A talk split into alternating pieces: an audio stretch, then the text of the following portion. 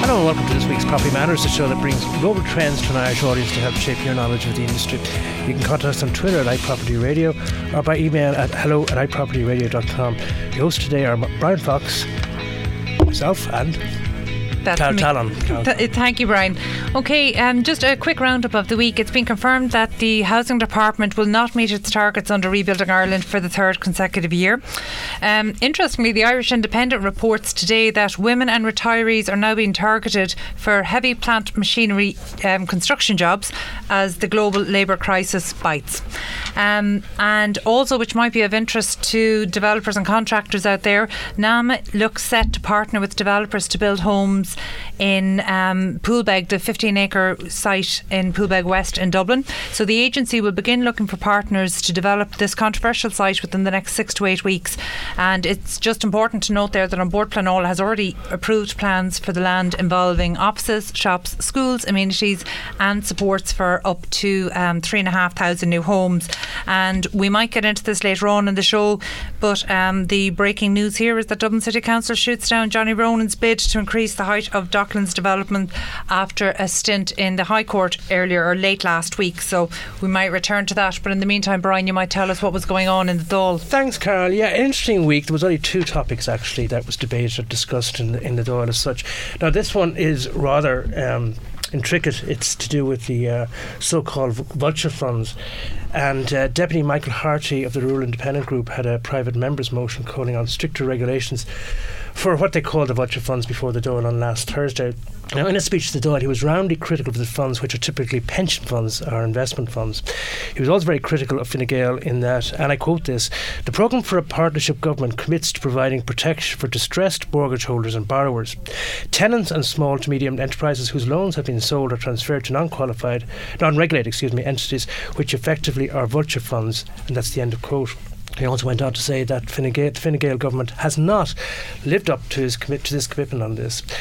Uh, Deputy Thomas Pringle also chimed in. He said the Central Bank of Ireland's report on the effectiveness of the Code of Conduct on mortgage arrears in the context of the sale of loans by regulated lenders, which was actually sent to the Minister for Finance in February of 2018, should be given legislative force to ensure that all parts of the code are expressly admissible in repossession hearings. One has to wonder, he said, why this has not been done already. It must be. It must surely uh, uh, be to give the banks the leeway to do what they're doing. And then. Um, Paschal Donohoe was also there as well, and a long contribution to the debate, he said that the Land Conveyancing Law Reform Act of 2018 is being reviewed at the moment, and the Code of Conduct on mortgage arrears have all contributed to a significant amount of mortgage restructuring uh, to alleviate our citizens from dif- from difficulty. He concluded by saying that he'll continue to work with those who want to be constructive on this and to see if there are ways in which we can continue to get the balance right.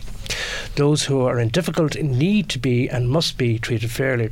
Now, um, Michael McGrath, the Fianna Fáil uh, finance spokesperson, raised a very good point in that the banks will come to come before the, the, these houses in the form of the Joint Committee on Finance, Public Expenditure and Reform and Taoiseach, and they will allow themselves to be held to account. They reply to their very detailed questionnaires and send them in advance of their appearance before the committee. Then they come in and maybe a four or five or six engagement with members of the committee they will answer the questions to a greater or lesser extent, but there is no such cooperation from the investment funds. And finally, on this story, the major problem seems to stem from the fact that the European Central Bank wants to cut the number of non performing loans. But due to a definition of non performing loans, they loans that loans that, that aren't in good shape are being sold off as well as good ones. So it's a difficult one. And just finally, an act to make provision for ease of access to a housing ad- adaptation grant for people with disability for those applicants qualifying for the same and to provide for related matters was debated essentially to allow for 71 billion 71 million excuse me euros to be spent on housing modification for people with disability and cuts out a lot, a lot of red tape for those basically or those applying for it it'll be up for discussion with the committee and come back before the Dáil shortly Okay, thank you, Brian. You saved the reputation of our politicians with that final story there because that's something we've been waiting for and, and very welcome. And I think homeowners who have been looking, and in fact, um, tenants who've been looking for this grant, that's a very positive thing. So we'll actually let that fighting over the language of investment funds and cuckoo funds and vulture funds, we'll let that slide because they've had a they've had a late win with the amendments to the Oh, home. yeah, yeah, the recent so we let that landlord, slide. yeah, yeah. Now, in studio today, I'm delighted to be joined by Eddie O'Driscoll and Helen O'Keefe, directors of Auctioneera, That's it. an online estate agency. So you're both very welcome. I'm delighted that you're both here today because this is an this is something that I'm so interested in, and the commentary has been so mixed that I'm interested to hear what's actually going on on the ground. Yeah. So, look, Helen, we'll start with you. You might just tell us a little bit about Auctioneera. Sure, absolutely. Thank you for having us today, Carol. Um, we're delighted to be here. So, Carol, um, Auctioneera is a fixed price estate agency. We're fully licensed and regulated by the PSRA. So, the only difference, really, I suppose, with us in comparison to a traditional estate agent is the price of €1,299 Euro plus VAT.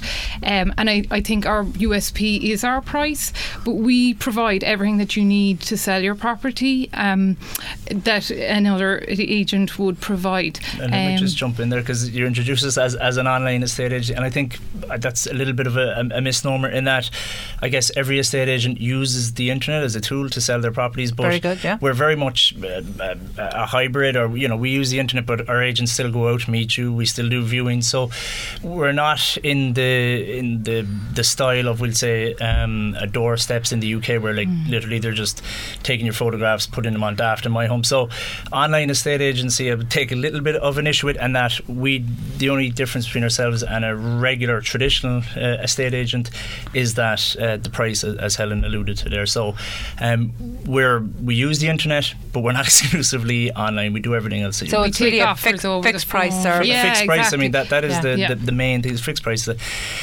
It's not uh, like typically as, as you're aware if you're selling your property with um, I don't know the correct term a traditional agent call it um, you're typically being charged maybe 1% one and a half percent.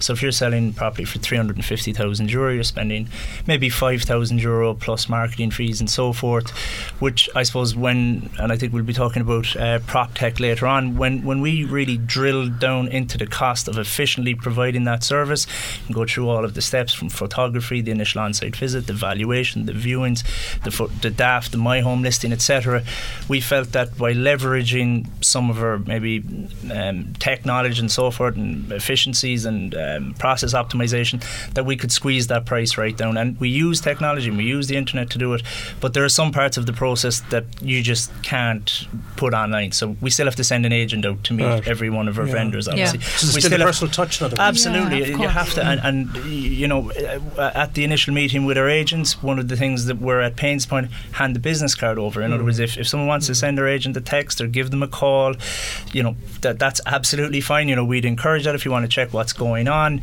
Um, so as I say, we leverage technology, but it's not, um, it's not I, I think, I suppose, one of the fundamentals of how we started Auctioneera or why we started it was that we wanted to bring an injection of transparency. But also fairer price, so we bring transparency because we can show people the offers online. Now, Are you using an online bidding platform or have you so, got so your we own? built we built one from scratch and that's important so Yeah. in other words um, like we started with a blank so we'd, we'd have developers and we'd have in past life we were part of a we did digital marketing firm so we, we'd work with developers and Ca- Can I just interrupt to ask actually what is your past? How, how did you come into this? yeah, Yeah, so we're so we in digital had- marketing. Had, a digital mar- Yeah. and, and I suppose as part of that we worked with SMEs and larger Mm. companies to um, with developers um, all of the time and constantly looking at the, the most efficient way to, to, to get things done. So it was in, in that context then that we we looked at I suppose a lot of what we perceived to be inefficiency. So for example, the, the obvious one that we're always known for is the, the online bidding. So you ask us, did we do did do we rent the platform? We- would build that like that, that that wouldn't even occur to us to go out and look for someone else's platform. So we would have decent developers. We would get onto them. We would So do te- you have that operational yeah, at the moment? Yeah, in house. Yeah, exactly. So Auctioneera is, is I'm not going to call it an online bidding platform, but you can go onto our website and you can place offers. So you can go onto auctioneera.ie, you can click properties for sale, you can see the asking price, you can see the current highest offer of every property. We just can't see why that would be a secret, why that wouldn't be online. Uh, and we just when when we looked at it and we personal experience of buying and selling property, the concept that I had to call up the agent and say what's the offer, and then he'd say it's this, and I'd say okay, I'll do that plus a thousand, and then I'd be left sitting around, yeah. and then he may or may not call me back, and then he'd call me back and say it's gone to this plus two thousand, and I just said this cannot be the yeah. right way to do it. I mean th- that just strikes you as as insanity in in our view of the world. So we said put it all online, and I mean we, we do have people saying to us, God, you have some properties on there that have no offers. Are you not you know embarrassed at that? Are you?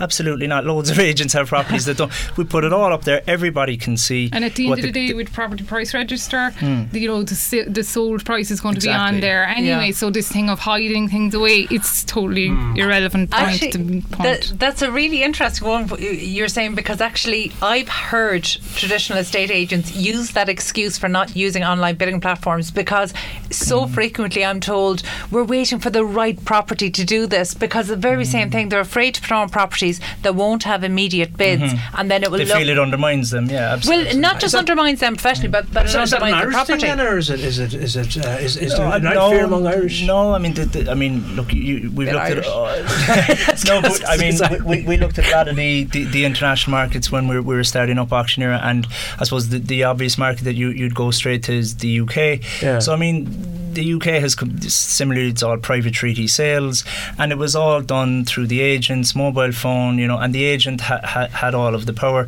And then I suppose the likes of Purplebricks, who founded by Northern Irish, um, two two Northern Irish gentlemen, but they, they came along and they came in with fixed fee, and then you've had a number of um, competitors come in on top of them.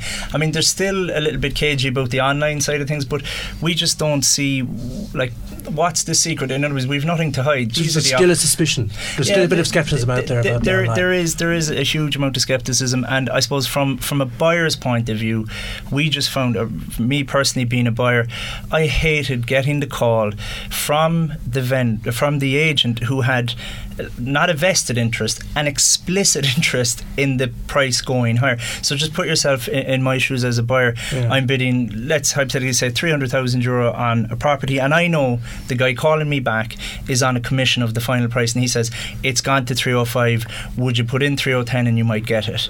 And I'm thinking, is there a 305 here, you know? Whereas at least with Auctioneera, we don't have that perverse incentive, so we let the, the, the, the market basically competitive bidding. So we ensure we're independent the, the, referees. Yeah, independent referees of a, a, competitive and transparent and, and bidding how process. How did you two get together? Because you're uh, director of director and office manager, and you're uh, director of auctioneers. Uh, so we both work together in the, in our digital marketing company. So that's, yeah. that's so our, we, our background is digital marketing. So we've always worked uh, in oh, that area. Yeah. yeah. So then we had our other our other director Glenn Henley, who's who brought the uh, I suppose the, the estate agency uh, experience. So they fuse together to, to form Auctioneera. yeah, yeah.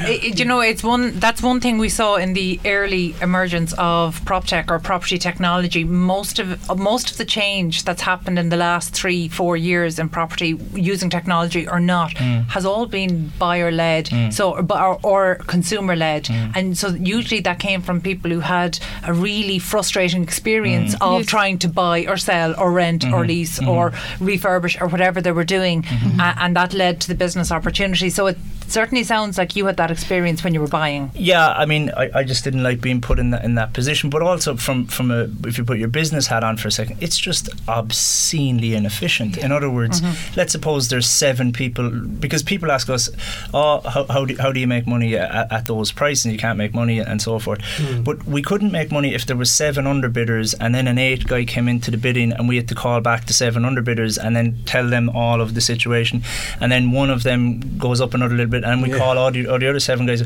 So it's it's it's just not only is it disconcerting from a buyer's point of view, but just from a pure business process optimization point of view, put it online. So in other words, if there's seven people bidding on a property on our website, and an eight guy comes in, he makes an offer, all the seven immediately get an email right, say, "Hi guys, yeah. there's a new offer yeah. in the property." Everybody can go on and see it. Um, and then what we do, um, one of the other um, initiatives that we introduced was that we found when we listed a property, let's say we listed at 350 hypothetically, initially always the, the first offer was tended to be kind of a low ball offer because there's no incentive really to offer the asking straight off the bat. Why would you try and look? I'll chance my arm here at 300, you know, and, and then it goes back and forth. So we introduced, um, uh, and the thing about private treaty is it's very ill defined in terms of when does it start and when does it end. So you can make an offer with an agent, say, look, I'll give you the 305 that, that you're looking for, and they said, no problem, I'll get back to you. So he may or may not get back to you. So what we said is, look, we need to bring some clarification as to when this process starts and ends. So we introduced the deadline for offers. So basically, if someone makes an offer of the asking price, so if you went to our website at the moment, www.auctioneera.ie, go to properties for sale, you will see that there's properties on there that have deadlines on them, so they're closing tomorrow. So it feels like an online auction. They're private treaty sales, but it feels like an online auction. But Is that the equivalent though of going to best and final offers? Yeah, yeah, And it- buyers it- it- hate those. Yeah, but the thing, but it's the thing. They hate but them. the thing needs to be wrapped up, though. The thing needs to be, to it be wrapped up them at some, at clarity. some It gives them an end So point. And we get a lot of first time buyers like ring up and they're- they've made their offer and they have no clarity, but this allows them clarity. And just There's to, an to end explain point exactly to it. It works. So let's suppose you make an offer of the asking. So what we'll do is we'll put a 15 day deadline on the property at that time. So you literally see it ticking down on our website. So during that time, then we're unashamedly because we do represent the vendor and we are there to get the, the market price for, for the vendor, best price Mm-hmm. for, for for the vendor. Um, but the the you'll see the timer start to, to tick down, and inevitably then what we. So let's say the deadline is 8 p.m. tomorrow. So what happens a lot of the time is that people will wait until two minutes to 8 p.m. and they'll nip in with another thousand euro. Now, how reliable? Your technology would want to be pretty reliable Ex- yeah. for. Oh, yeah, I, yeah. I Very- visions very- of eBay sniping. yeah, so v- uh, great point, and I, I'll admit it that our first few closes could have been a bit, more, but we really Yeah. have very good developers. So the way it works is that you, you, you talk about eBay sniping. So basically, what happens is you put in the offer within. If you put in an offer within two minutes of the deadline, we automatically add another two minutes. So there's no way that you Oh, I could see. pull the rug from Yeah, so underneath there's someone. been deadlines So that go that to even on 20 minutes past the hour and they- or So it's not, it's not minutes. set in stone, in other words. Well, not per, It's yeah. the it- two minute we wait for From a the point of two view minute period yeah, to elapse during which there's no offer, and then we'll close it out. So the, the great thing about everybody can see what's happening. Right. There's no there's no secrets. You're, you're putting in your offers, and if somebody goes above you above you, you can say, okay, look, I'm walking away at this stage, or you can say, look, Yeah. I'm going to go again.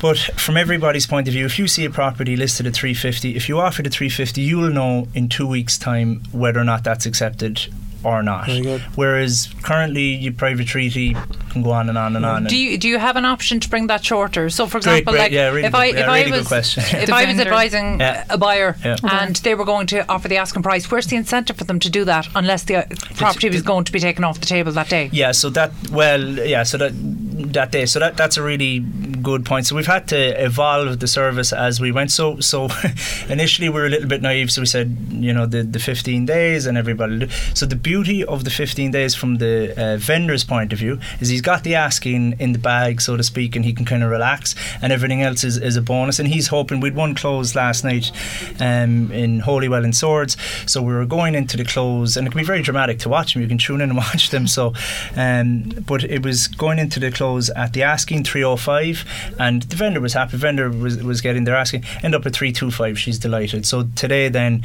uh, we're booking. How did it go up twenty thousand? just frenetic bidding at How many- needs two people to, two people have, a- have a two bidding people war. went, went, went hammer and tongs at it No, hold on now. Seriously, two two bidders Mm. went up by collectively twenty thousand Yeah. over In- the course of what space of time 10 minutes I'd say on a three hundred grand house. yeah See, this is what's wrong It's with buyers. yeah. Genuinely, But- but- it's like buyers don't realise that we're at the top of the cycle and things. But but Things hold are on, in, in that they, they looked at that property and that property was worth 325 to them and presumably if if the next fellow went to, who knows the next guy went to 326 but that's the market in, in that is that Well, is the yeah, yes, definition it's- of it it's two yeah. guys objectively having attended multiple viewings because they come out a few times so, Yeah. this is, so we're not an online estate they come out they have a look Yeah. around we show them around we answer all of their questions they're informed buyers they're coming out to have a look around they're looking at all of it three, Market bed, three, forces. three market forces Yeah. so all we are doing is facilitating the market to, to, Yeah. to play out It's and it's market, open yeah, it's free yeah, market yeah. economics And, no, to you're be honest, I,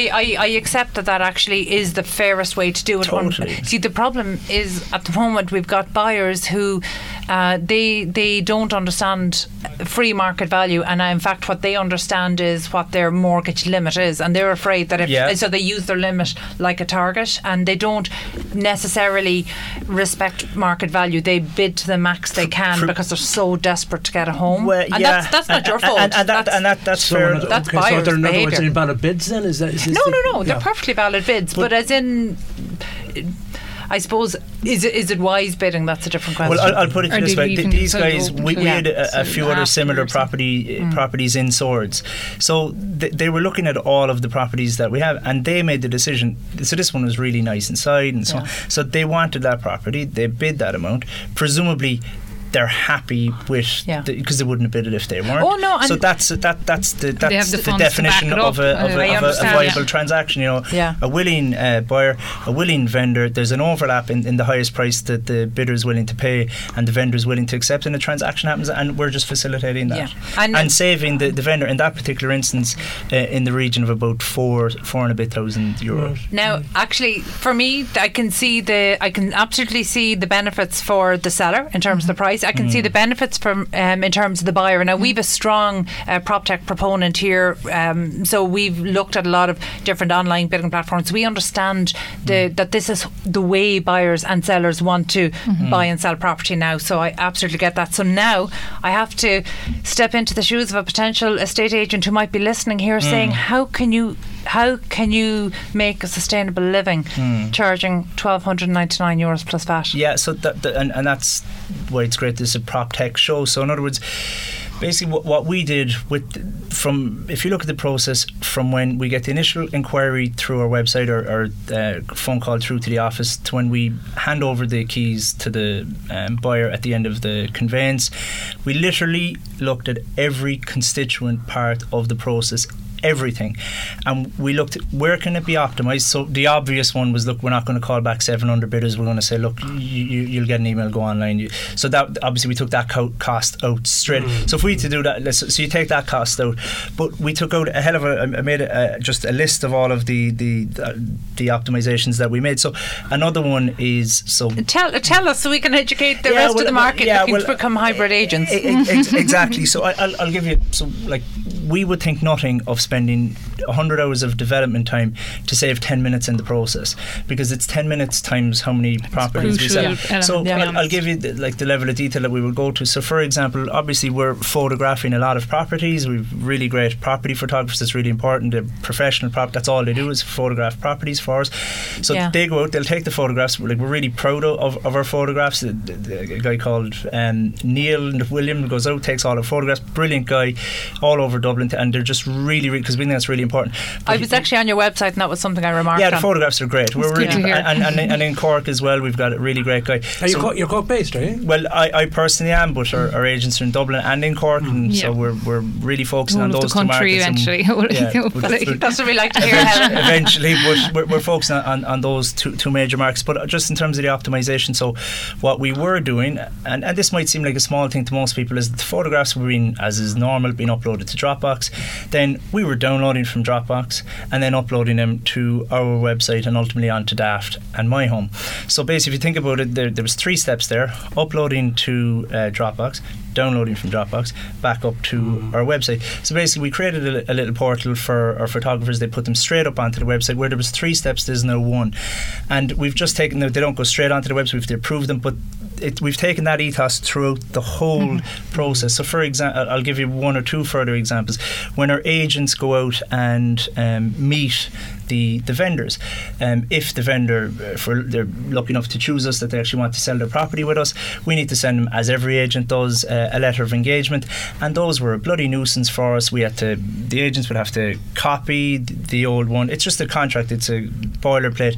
But on each one, we'd have to change the address, change the name, change the AMV, the advised It all adds market up in value. Yeah, of course. administration So, so the, Back yeah, so the basically. agents were saying, Yeah. God, Yeah. you know, uh, we've lots of vendors, but I've got these bloody. Yeah, so basically, yeah. built a little module individual uh, wrote a small bit of code that the agent can put in uh, just the AMV because we know everything about the property already. Click generate uh, letter of engagement, send. So we send through DocuSign that we don't own that proprietarily, but again, we're not popping it in the post and sending it out and then they're posting it It's back. all so, time uh, saving. so the vendors. Are, No, look, I, I, I think this is amazing. Like, we work through the process of digital transformation Mm. with estate agents, and so many estate agents don't understand the value of spending 100 hours development time so you can save 10 minutes on every property. And But and if you take that just rigor and attention to detail throughout the, and it's a finite process from the start to the finish, and if you take that, then you can. But it, it's not easy, and so like we have spent thousands of hours of development. time. It is not easy to get to a point like that. Price wasn't picked out, out, out of the air, you know. So we've we've got our photography, we've got our viewings, we've got we've got uh, our, our DAFT subscription, our My Home subscription. So, but if we apply that rigor throughout the whole, and, and here's another point: there are some things that you just you can't improve with technology. So, for example, um, Glenn Henley, our agent, he is a people person. He goes out, he meets the guys, he has a chat about the football. He's and and we're not at all looking. One of the questions that we got asked is, are we looking to take the magic out of um, of auctioneering or estate agents? Not at all. Our, our agents have great chats with with the vendors. people will still and- want to go out and do, go to uh, viewings. Go to view, yeah. So like, you one, know, one example was things about yeah, AR. We, and we, we saw an agent, and, and look, uh, we saw an agent who put, and, and this is where we think you can't have technology for technology's sake. We need to, we need to basically say. If, if we're enhancing the experience for the buyer, the seller, we will use technology. So one quick example before I finish up is uh, we saw an agent who basically put a load of Oculus Rifts inside in his office, and he said you can come to our office. The Oculus is the 3D VR experience, and you can do a VR of all the properties. Viewing. But or a viewing, viewing. but our buyers would say. I'd rather actually go there. So in, in that you know, instance, we have to go inside the there. door of we have to open. So no, it's not not gonna technology. change. Technology. So we don't think. So we look at Oculus and we say, okay, that's technology. It's great if you're a gamer, but our buyers want to go. They want to open the front door. physically. They want to walk out the not back garden. They want to have a look around, and and there's Uh, no Eddie- amount of Eddie, technology you, you can, can me, get rid of that. You had me up until that. I can tell you now, straight away, we've actually surveyed buy- buyers and we've no vested interest in this. Hmm. Buyers absolutely want to be able to do virtual tours of properties before Yeah. they view it. So I don't think it's an either or situation. When you're doing so well on the on the technology, I- don't I- stop there. But I mean, look, we, we can do 3D tours, but nobody's going to spend 350,000 on a property or, or any amount without actually going out and seeing it. So, um, Uh, you know, look, one thing really comes to mind here. Um, I love what you guys are doing. Mm-hmm. I genuinely cannot see how it is sustainable at that level, but I hope it is. I genuinely hope it is because we want it's damn technology. hard. I mean, we've Yeah, yeah, damn no, hard no. every day, yeah, Yeah, and, and, and no, it's tough. But but I fully you know, accept that, but I wonder: is this coming from the fact that you two are not traditional estate agents? Is that I- I is thi- that the magic? Well, I mean, and, and I'm I'm, I'm Looking told at it not- objectively, yeah. I mean, yeah. Yeah, because you were able to from a come in. You, point of view, totally of fresh. course, you weren't yeah. attached. Yeah. You weren't attached to any Yeah, yeah, processes. absolutely. Michael O'Leary said the best thing that um, he had when he was founding Ryanair is he had no background in the airline industry, so he looked at everything with a fresh eye. Now, think I, I just think need to, a I need to hammer home we are not the Ryanair. We've great, no, we love our customers, but I'm just I'm joined as small Customer analogy. we have great customer service. We love our customers. Can can Um, I just say there are worse things to be compared to Uh, than, than I, Ryanair? I don't know at the moment. There's a lot of people shorting the Okay. stock and so forth. Do you know, honestly, I, I could talk about this all day. Unfortunately, we don't have time. But thank you so much for coming up Mm, today and coming having in to talk. And by the way, we are definitely going to get in and talk about this because, quite frankly, I want to see in three months' time that you're still committed to that one two nine nine and see how that's Yeah, working. yeah, and maybe can- we'll drill down a little bit on the business model yeah. Yeah. and look for even more ways to see if we can optimise with technology because Absolutely, that's yeah. exactly what needs to happen. Yeah. So, um, we can't, Eddie, we can't up the prices now, unfortunately. We're on record. you're, you're committed here. Okay, Eddie O'Driscoll and Helen O'Keefe of Auctioneera, thank you so much for joining us today. Thank you so Thanks much. much. Everything's fine on 93.9 Dublin South FM. And welcome back to Property Matters here on Dublin South FM with myself, Brian Fox, and Carol Tallon. You can ta- contact us on Twitter at iPropertyRadio or email hello at iPropertyRadio.com. Now in studio with Paul O'Connor. Paul is Business and Partner Development Director of ABSCAM. Have I pronounced that correctly, Paul? Uh, ACASM. ACASM. ACASM. Uh, yeah, ACASM. it's an Excuse acronym me. for a much longer uh, name for the business, which is Automated Critical Asset and Service Management. Now, uh, just to, just elaborate on that, because I have I have looked at your website and I found it very uh, interesting from the point of view of. Interesting I think I think you use the word gadgets, do you, on the on the website? Yeah, I mean, um, uh, the website needs a lot of work. Um, I spent most of my time trying to develop business and meet and greet rather than developing the website.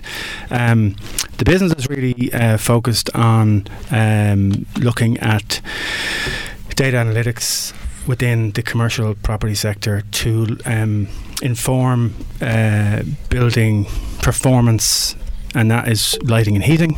Okay. But also in terms of maintenance management and moving from what is very much traditional PPM model, which is a uh, preventative plan preventative maintenance model, across into a predictive maintenance model, and what they're now calling prescriptive maintenance. So there's that all that aspect. So um, data analytics really is, is Data where we're at. So uh, you would get your information then, or harvest the information as, as the as the word is fr- from from what? So. Um, well, uh, the the European from the building from the building management system, Right. and that's currently in place. Whether that be commercial, office block, hotels, yeah. um, to nursing homes. Right. But the European Commission, sorry, beg your pardon, but the No, European no, Commission uh, did a study, and they study uh, showed that ninety percent of buildings, um, building management systems, are not fit for purpose. Okay. Um, what percentage? Ninety percent yeah. of current building stock, building management systems, are not fit for purpose. Are not used properly. People That's don't not just old stock, as in that's anything. It's anything that has a building management system in place, any building that has a building management system in place. So, and the reasons for that are uh, that buildings change usage, the occupancy changes, the personnel change, Hmm. i.e., maintenance management teams change. Um, buildings are not, or BMS systems are not commissioned properly. Very, various different reasons. Um, I mean, in one particular case, um, I was talking to a, a client or a potential client, they didn't know where it was. So if they don't know where it is, how can you manage, it? manage Sorry, it? I, I don't understand. You were speaking to a building manager, A building owner, a building owner. and in a particular building, they didn't know where the building management system was. Hmm. In another case, How is that possible? Uh, there, well, that's a very good question. I don't know the answer to that, but but they didn't know where. it was. In one another case, they switched So- they switched the building management system off. Um, so so So there's a there's, there's a lot of ignorance then in relation to this whole I think- idea of building management. I think it, it, is, it, is what it's it's a couple of things there. I think it's because yes, because there's a lot of ignorance in there. Because again. Um, when a building management system is commissioned and those teams, those management teams or maintenance management teams are responsible for it and they move on, they take all that knowledge with them. Okay. Um, also, I think because uh, building management systems are very much proprietary and also designed for engineers and not generally for. So, if you take a hotel, a hotel manager, he hasn't Yeah. done an engineering qualification. He hasn't got a degree Yeah. in, in engineering at all, or data Yeah. analytics for that matter. Yeah. But engineering, and he he is responsible for making sure that the coffee is warm. He deals with the cli- cli- customer guest complaints, but also has to try and manage it, the building management system. Paul, is part of the problem here that people don't seem to understand the cost, the consequences, and the financial consequences of turning off your building information system, or you know, is it a case that people are not equating the money that's being spent with money that's actually being wasted? Yeah, I think so. I think that there's. Um, it goes back to um, certainly design stage within a building where where these this the control element to a building is an afterthought. Um, and uh, where when you're specing um, a building from design stage, um, when you get to that construction phase, an awful lot of the good stuff is stripped out because of budgets. So, so you look at a building. If you look at a building from an opex and a capex perspective, um, uh, arguably you should be looking at the, the control elements of op- opex within the building, and that, that is, is dealt with could be dealt with separately. I mean, it, it is about budgeting, Right, but but is it is then is part of the problem with your design and build teams? Um, are they perhaps not as uh, are, are they too disjointed to see this yeah, work? absolutely. I think that there's where's the fall down? Certainly, in, in, in where where PropTech is concerned and the current environment around data analytics. Uh, there needs to be a much more holistic uh, point of view taken. Um, there's an awful lot of siloed thinking, um, and the systems within the building are very much siloed, so nothing really integrates. Where now, Okay.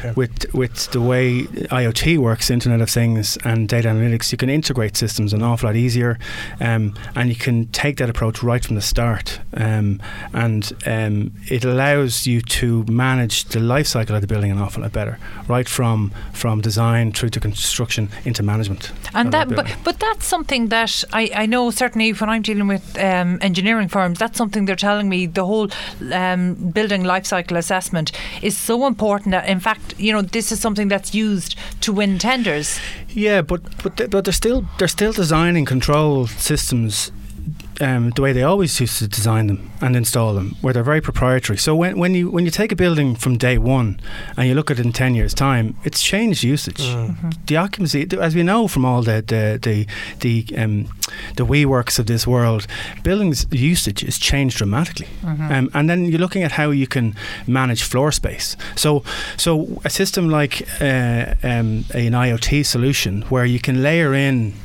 devices and, and, and sensors as you need them as the building changes usage and shape and occupancy. Um, and then when that building in, in due course needs a refurb, you can strip all that those sensors out and then redeploy them as you need them.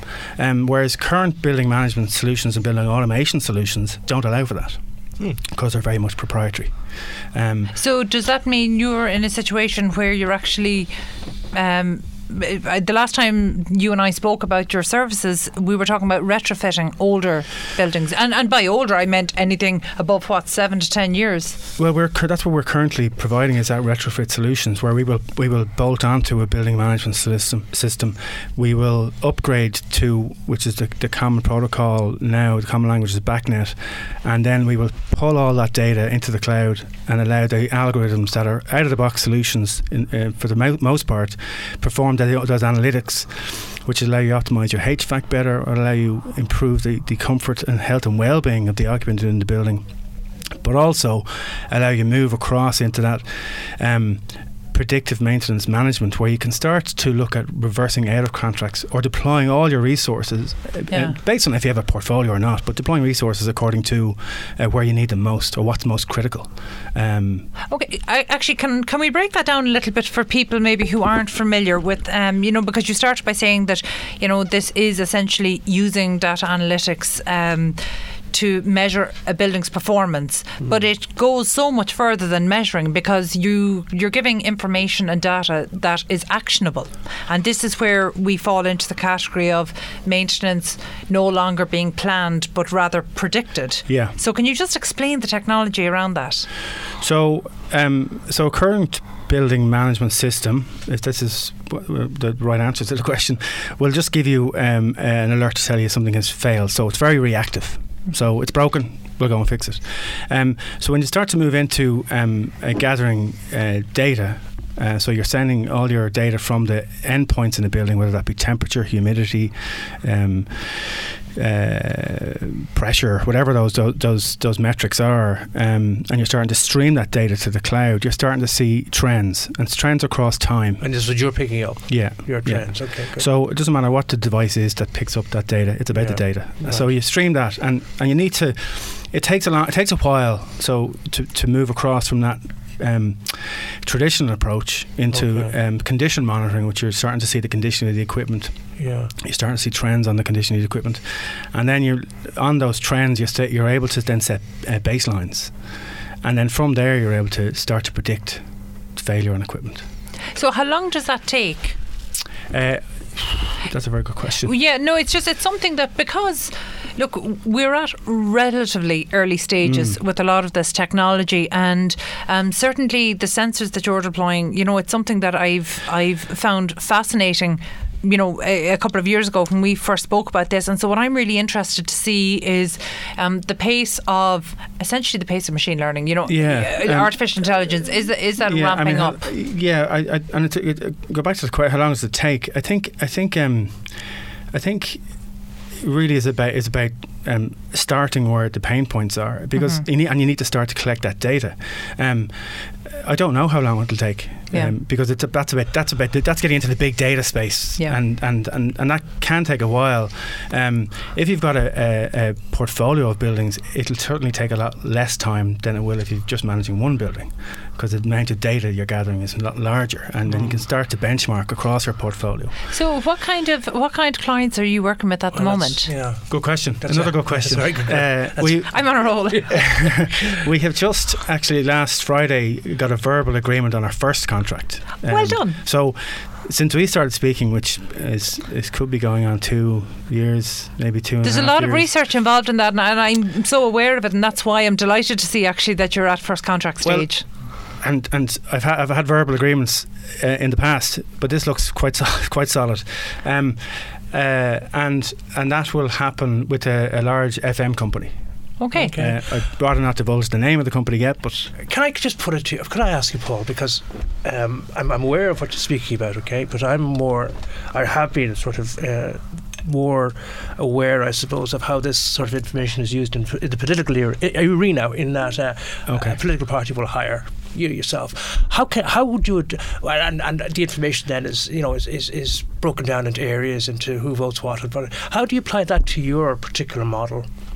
So so we will tag each sensor, so we will know where it is, what it is, and what it's doing. Okay. Yeah, yeah. Um, so we, the data that comes in will know where it's from. So if you've got a sensor in a, a HVAC, in a motor, for argument's sake, a HVAC piece of equipment in New York, for argument's sake, we, as a as a sort of a virtual FM company, we could tell you where the motor is, what part of the motor is failing. And and that can almost in time send a, a, an alert to the technician that has the credentials to fix that piece of equipment. see, there, there, there's where I'm at a loss because I thought that was all done. I assumed Oh, not yet, that no. that you know a light comes up and the mechanic knows straight away up to there and it's number. But I think the problem is the when the light comes up, it's that something has already gone wrong. So what Paul's It's prevention. po- um, well, predictive and Predictive, prescriptive. Yeah, and that's yes. and that, and that that sort of that lighting on a on a a um, a, a board within a board, building yeah, yeah. is is is red or green or Yeah. whatever color. That's very reactive. But yes. but it, it requires somebody to actually see that, yes, sure, so to be there present in front of it and say, Yeah. yeah, it's gone red. right, Whereas we can do that remotely right. um, from from the cloud. But is the value in doing that before it turns red? Oh, absolutely, yeah. Because because you look at um, before anybody notices that the, the temperature has changed, the piece of equipment has failed. Um, one of the interesting areas is around uh, food spoilage. So that, that that temperature monitoring. But before the temperature starts to decrease, the motor has failed already. An hour ago. and you, yes, and you've, you've you've kicked in basically. Yeah, so we'd be able to tell you Right. weeks in advance. Right, right, Um, right. uh, so it's a big advantage to any Building owner. building owners or engineers. Well, yeah. say Yeah. for example, um, you know, I, I remember somebody working in a large uh, food processing plant, and if the refrigeration unit went down, the refrigeration unit was obviously the size of, you know, maybe uh, one third the size of Yeah, Dundrum sure, yeah, um, town centre here. That essentially it could take.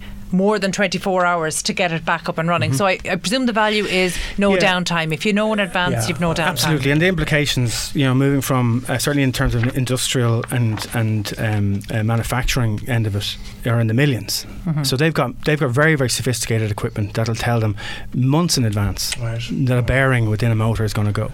Whereas if you go, if you come down to commercial level, the implications cost wise are not astronomical, but but the the ability to be able to monitor perf- monitor performance, but then look at that continual improvement and that, that cycle of continual improvement Yeah. um, yeah. across across your buildings is is And is this Yeah. Is this? Uh, have you just started in Ireland now, or has it been a long, a long time in Ireland? Or um, it's well.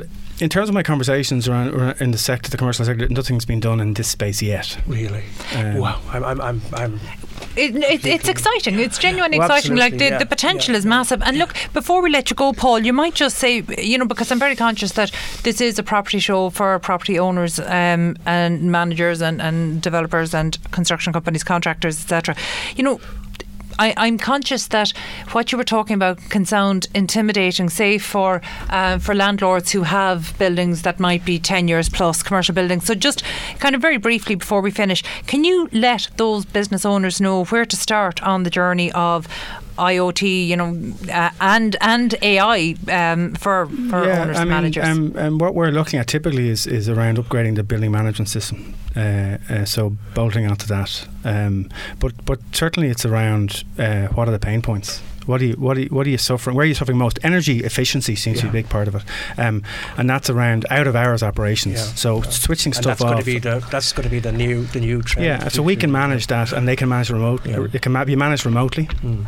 Um, HVAC is, are big big costs, um, and looking at looking at the, the performance of the building against the metrics like uh, occupancy.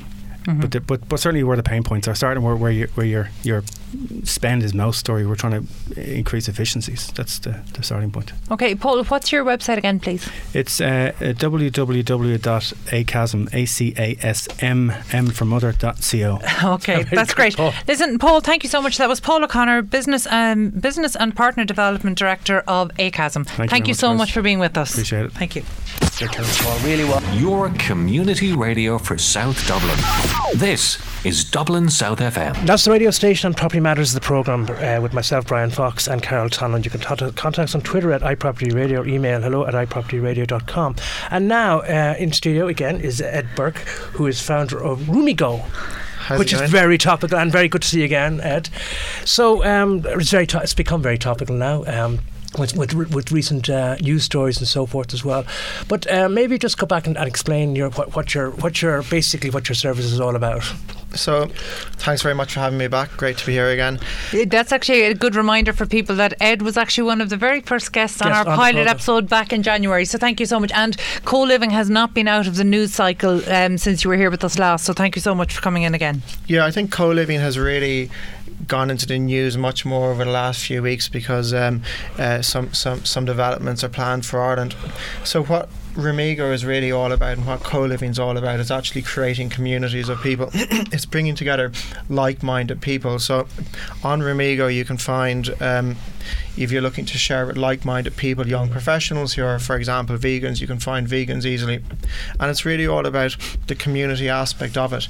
So, for example, when I was living in um, in Singapore, I moved to Singapore, and I, I didn't really know anybody. I was a young professional. I was in my twenties, and obviously, I wanted to live with, with people like-minded people. But because I didn't know anybody, what do you do? So back then, this was a few years ago. It was in 2013 when I moved to Singapore.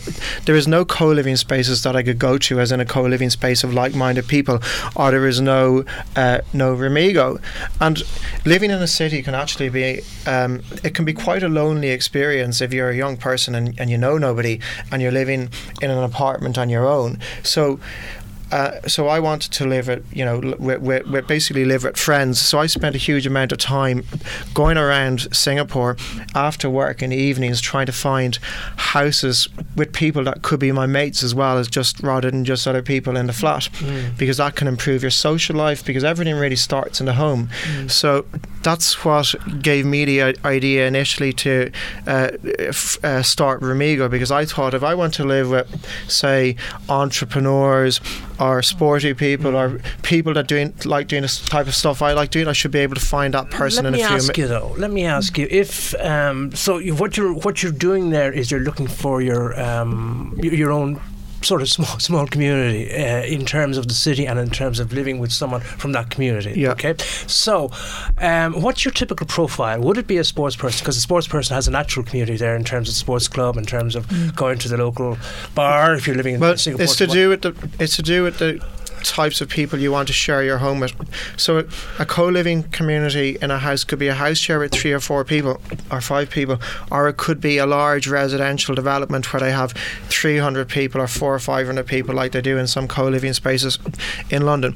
So if I if I want to share at my house with like-minded people and I love watching say I like watching tennis a lot Yeah. and I, I want to watch the French Open Yeah. and that might annoy people in a house if they hate tennis. They don't want to be watching tennis all the time or if I like yeah, watching yeah. football But they like sport, yeah, sure, so yeah. so it could be like that or it could be you know it, it could be people that you want to play sport with. So you you know if you like playing tag rugby you might want to live with people that like playing tag rugby. Yeah. so it's it's not just about it's about what you do in a home. If you want if, if you're a night owl you might want to live with night owls or if you're Right, if you're right. 25 and you want to party all the time um, a 35 year old mightn't want to live with that person. I, I think most young people, particularly, will have this experience because um, certainly in in student accommodation, if you speak to any of the student accommodation officers in any of our universities, they'll always tell you that um, you know people go into uh, shared space in you know in, in the first couple of months. But generally speaking, after Christmas, that's when people have had their breaking point. So they've lived together from September to Christmas.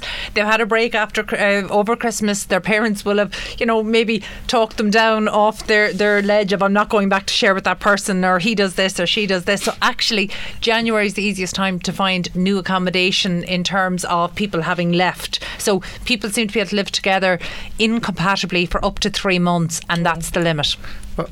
That's not good news for Ed. No, no, but No, that's no, but that's exactly why Ed service is needed because he wants, uh, not, he, not he wants people. People want to live with. It's actually great news for me like-minded because and we're all about helping people find like-minded housemates. So it's all about creating those communities of like-minded people. So tell me, um, okay, we've You, discussed. you've lived in New York. I have. Did you share? no. Okay. Have you ever shared with? Uh, have you ever shared? years and years ago. But let me just put. It's not uh, pleasant. Let, let me. Ju- yeah, no, but let me put another another question to you. Then, um, do um, co-livers uh, have a contract then between each other, or is it just a very loose arrangement in relation to the property? Okay, so just to go back to uh, your original question, so the typical person living in co-living space is somebody in their twenties. So, for example, in the collective in London, the average age uh, uh, of someone in that space is twenty nine, and on the RooMigo platform. Um, I think something like you know 70% of our members are between the age of 23 and 33 so the vast majority are young professionals. It's, it's not actually students. Some students use it as well but it is really a young professional market. And in terms of the contract so it, it, totally depends on the arrangement. So it could be that you're moving into an apartment and your contract is with the is with the landlord who is uh, renting that apartment. With co-living spaces there tends to be a few different types of models, but with, with that, usually what happens is you will pay um, you will pay a monthly rent, which includes your bills. but it's a license. It's not actually called a rent. it's actually a license. Yeah, that's a license. So with the- different.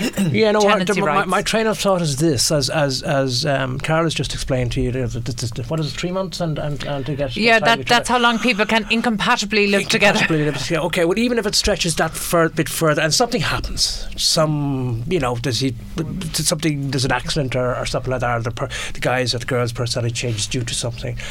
Uh, are you? I, I, I, how how can you relieve yourself of them? Shall we say? Well, it. I mean, it, it totally depends on. Um, you know who the landlord is. With some co-living operators, you sign a year-long lease. That's one particular model. With other co-living operators, you actually do a month-by-month lease. So, Oh, okay. so with the month by month lease, um, which these types of co-living operators would typically target um, young professionals. A lot of the time, they'd be expatriates moving to a new country. It could be someone coming to work in Ireland for six months, say to work for Google or whatever, and you can do it a month by month arrangement. Again, it's to do with the particular co-living operator that you've uh, moved in with. If it's in a house share situation it's to do with the landlord. What actually happens a lot is um, one person will typically rent, say, a three bedroom apartment and they will sublet the, the, the other two rooms, and usually the other tenants will go on to the lease. And landlords are largely happy with this if it, it just gets approved. And if somebody moves out, what you're doing is you're replacing your you in, in, in a typical house share situation, you get a replacement tenant. And RooMigo makes that process much easier because we can match up tenants. They, they're, they're actually finding each other on the platform. Right. So you've got, say, two room seekers or three, they're finding each other, they're forming groups, and then they can go to landlords and rent entire apartments. Okay. Um, sorry, but just be, I just want before we, we before we finish up this, I just want to find out because you were here back in January. There's been a lot of discussion about this. What is your what has been reaction like to you in relation to this service to date? Well, it's actually been incredible because um, we actually went on uh, a French and German TV program, Arte. They made a documentary about the housing crisis in Dublin, of which RooMigo largely featured, and that's that is because we've been helping thousands of expats moving to Dublin find accommodation. So, for example, a French girl was working, moving to Ireland to work for Indeed. So she was a young professional. She moved over, and she couldn't afford a house on her own because they're too expensive. Sure. Um, so she actually used RooMigo to find other housemates So that therefore she had a group of people. The, the group formed up t- together in RooMigo. Then they rented. They went and they rented the house, and it's working out great. She was on the you know program telling, talking about her experience. It's a great way to share the deposit and get everybody's name on the lease, and yeah, fantastic. Uh, yeah, so we've al- we've had situations of uh, So it's been a positive experience Yeah, for no, you then, really, very with- despite all the discussion and, and so, so Well, we're forth. bringing people together and Yeah. Mm. enabling people to rent accommodation because if the service isn't there, what are you going to do? You, you, you, you. How are you going to find like-minded people? How are you going to rent that house you can't afford on your own? Yeah. Um, Brian mentions just a really important point. Since you've been here last, there has been a lot of commentary, and it has been broadly negative. Um, and I'm always conscious in situations like this that it's broadly negative by people who e- have not used the service, but also don't today have the need for the service. So, can you tell me why people would choose this? Well, I think the negative commentary has been around large co-living developments that are planned for Ireland, like the. The commentary about RooMigo has almost been universally positive. I mean, it's, the feedback has been incredible. Which is fantastic. Well done. Well, thanks very Absolutely. much. Uh, so touching wood, that continues. Um, so um, uh, um, I, I, I think it, it's so I'm really pleased with it, and um, it's helping people match up. So But uh, you, where is the disconnect coming in? You know, so we've got um, people protesting about these co-living spaces coming in, who will never live in them, and they genuinely don't see this as an appealing option. So, can you tell me who is it an appealing option for? So the co-living, um, it's all to do with the commu- creation of the community and the management of the co-living space. So just building the co-living residence is just one part of it. So it's all about the community. If you think you're moving into a space with like-minded young people, they're going to be your friends. That's actually the, the attraction to it. It's the community. We'll have to be back in I- again. I, like that. So in future, it won't be co-living; it'll be community living. I like it. Okay, Ed Burke, uh, founder of RooMigo, thank you so much for joining us. And I know the co-living conversation is just getting started, so um, I'm sure we'll be discussing this again. Thank you so much for joining us. So from tonight, or for tonight, property matters. That's us, it from us. Um, Brian Fox and myself, Carol Tallon, and thank you to all of our guests, to Shane on sound and Katie who produced. Thank you so much, and we'll see you again next week.